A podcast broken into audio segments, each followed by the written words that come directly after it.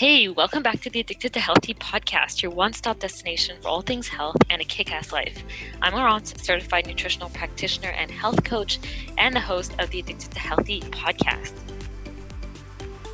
So, today I'm doing things a little bit differently. I'm doing a solo episode all about PCOS, so specifically the origins of PCOS, so what could be some causes, and I first want to start out by defining PCOS because not everybody knows what it is, and I want to make sure we're all on the same page. So, PCOS, also known as polycystic ovarian syndrome, is the most common cause of infertility and the most common hormonal disorder in women of reproductive age. Said to affect up to 20% of women of childbearing age and about five to six million women in the US. And it's basically involving high androgenism, high androgens and these are basically male sex hormones, so high male sex hormones, and chronic anovulation, so meaning we are not ovulating every month, and a lot of women don't get their period every month. So there's a lot of debate on what causes PCOS, but genetics and environmental factors seem to be the two biggest factors when it comes to the etiology of this condition. So genetics do play a major role and majority of pcos cases are linked to genetics but there is also an epigenetic component that is very important to note and that basically means that we are switching on or off the gene and so it's going to be very uh, sensitive to different environmental factors so there is also increasing evidence that women with PCOS who um, expose their fetuses to high androgens um, in utero can be linked to a higher prevalence of PCOS being developed in the unborn, unborn child.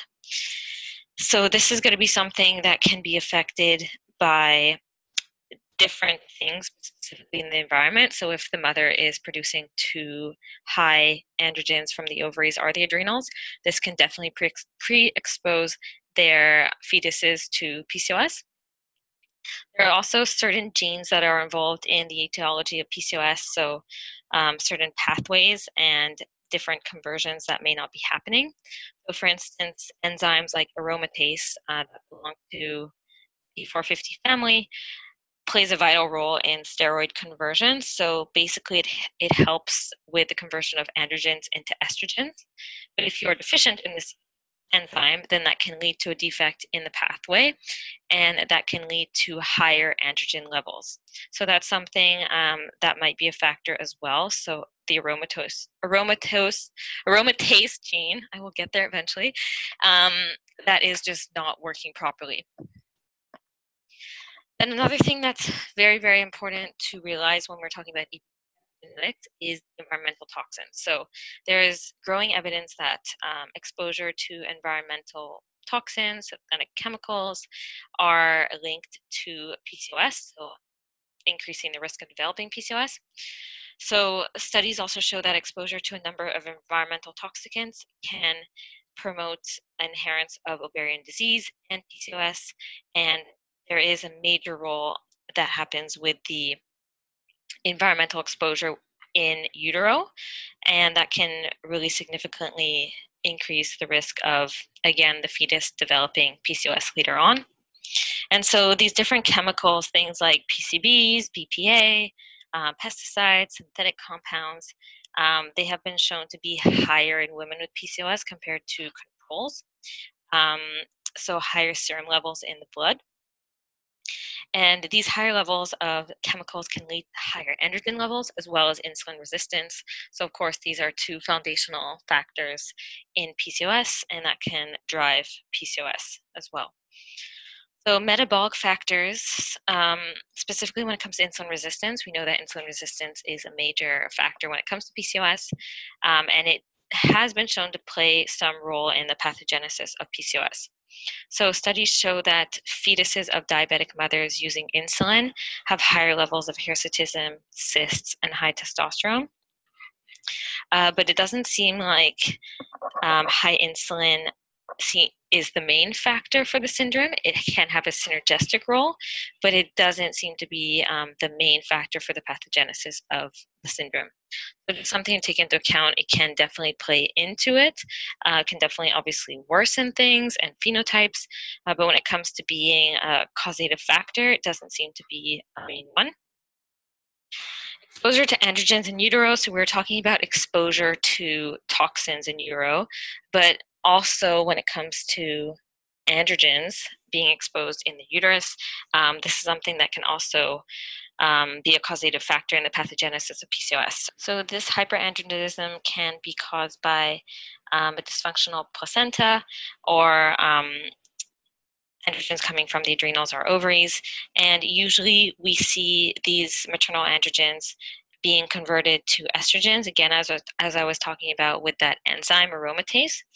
Uh, but if we do have enzyme deficiencies and altered conversions, which is seems to be the case in a lot of women with PCOS, um, this can increase androgen production during pregnancy. So again, we're seeing um, different environmental factors and influences in utero that can influence the pathogenesis of PCOS, and one of those are high androgens from the mother, and this can also be due to the enzyme deficiency. And then AMH, so anti-Mullerian hormone, this has been talked quite a lot about in the media since a few months, um, but it basically is an important regulator of follicle development in the ovaries. And serum AMH con- concentrations have been shown to be elevated in PCOS women compared to PCOS to non-PCOS women with normal ovaries. And so it is likely that elevated AMH can contribute to the pathogenesis of anovulation in PCOS, um, but the cause of its incre- increased production remains unknown right now. One of the things that can contribute to elevated AMH and PCOS has been shown to be insulin, um, as well as weight reduction PCOS seems to help reduce these AMH levels. So there could be um, increased androgen productions from high insulin, which then increases AMH production. So AMH is not really a biomarker of the syndrome, but it can contribute to the pathogenesis of PCOS. That's what the research is kind of saying. Supporting notion is. That's why a lot of people do test for AMH um, to see if it is high or not. So these are some of the um, researched kind of causative factors to PCOS that I found through my research. So when it comes to genetics, um, that's kind of the majority of people, but not everyone. And then environmental factors are very, very important. So even if you don't have PCOS in the family, um, there could be other factors that play into development of PCOS. To my knowledge, I don't have any family members with PCOS, but there are other conditions um, like autoimmune Hashimoto's and things like that um, that are in the family. Um, and then there definitely could have been things like high androgens in utero or environmental toxin exposure. Most likely, um, when we are looking at the average birth nowadays, it's something like in the hundreds of chemicals that we see in the umbilical cord. So this is something that is definitely an issue, and not just for PCOS, but for every human in general. So toxins, we definitely can't escape all of them, but we can do a lot. Um, and I will definitely be talking about that in future episodes. But genetics does play a role. Environmental toxins, um, metabolic, so insulin resistance, uh, diabetes, um, androgen exposure in utero, and then AMH have all been shown to be different factors in the pathogenesis of PCOS. Something to look into, but when it does come to PCOS, mean, even if you do have the genetics, there's not much you can do about that. It's about looking at the epigenetics and what we can do to turn on or off the genes and make the phenotypes be less severe. So that's when we want to look at the underlying factors. So, are you dealing with insulin resistance? Are you dealing with adrenal stress? Are you dealing with inflammation, etc.? So, these are going to be the foundations that we need to address in order to you know, improve the phenotypes reverse symptoms and just improve quality of life because there are also a lot of long-term risks that come with PCOS and we definitely want to avoid those at all costs things like diabetes cardiovascular disease ovarian cancer so it's not to scare you but it's just something that we need to pay attention to because proactive for health and not just diagnosis. So I will be talking more about this kind of stuff um, in the upcoming episodes. I will maybe be doing some more solo episodes, see how I feel, but I definitely want to do a solo episode because it's been a very long time. I will have some cool guests coming on soon. If you guys have any questions at all, I'll put my email where you can contact me in the show notes. You can send your questions and anything that you want to hear from me or any guests, because I'm always looking topics to address, new people to interview. And I have a really cool announcement.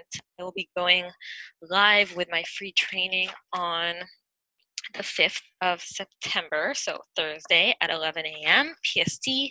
And I'll be talking all about PCOS myths and kind of what it is, what to be aware of, diagnosis, kind of like holistic treatments, conventional treatments, all of those things. I'll be answering all of your questions for people who come on live. So if you can come on live, definitely do it. Bring your questions. And then I will also be um, sharing an awesome promotion with anybody who comes on live as well. Um, which will be happening on Thursday. So stay tuned for that. If you would like to join the webinar, please do so. The link will be in the show notes. And if you do miss it, um, but for any reason, you can definitely hop on the replay. I don't want to. I don't want you guys to miss out. Um, you just won't be there to ask like live questions, but I will definitely be super resourceful, and you will still get access to promotion that I will be talking all about. All about. So thank you for tuning in today. Can't wait to hear from you guys, and can't wait to see you at the live webinar.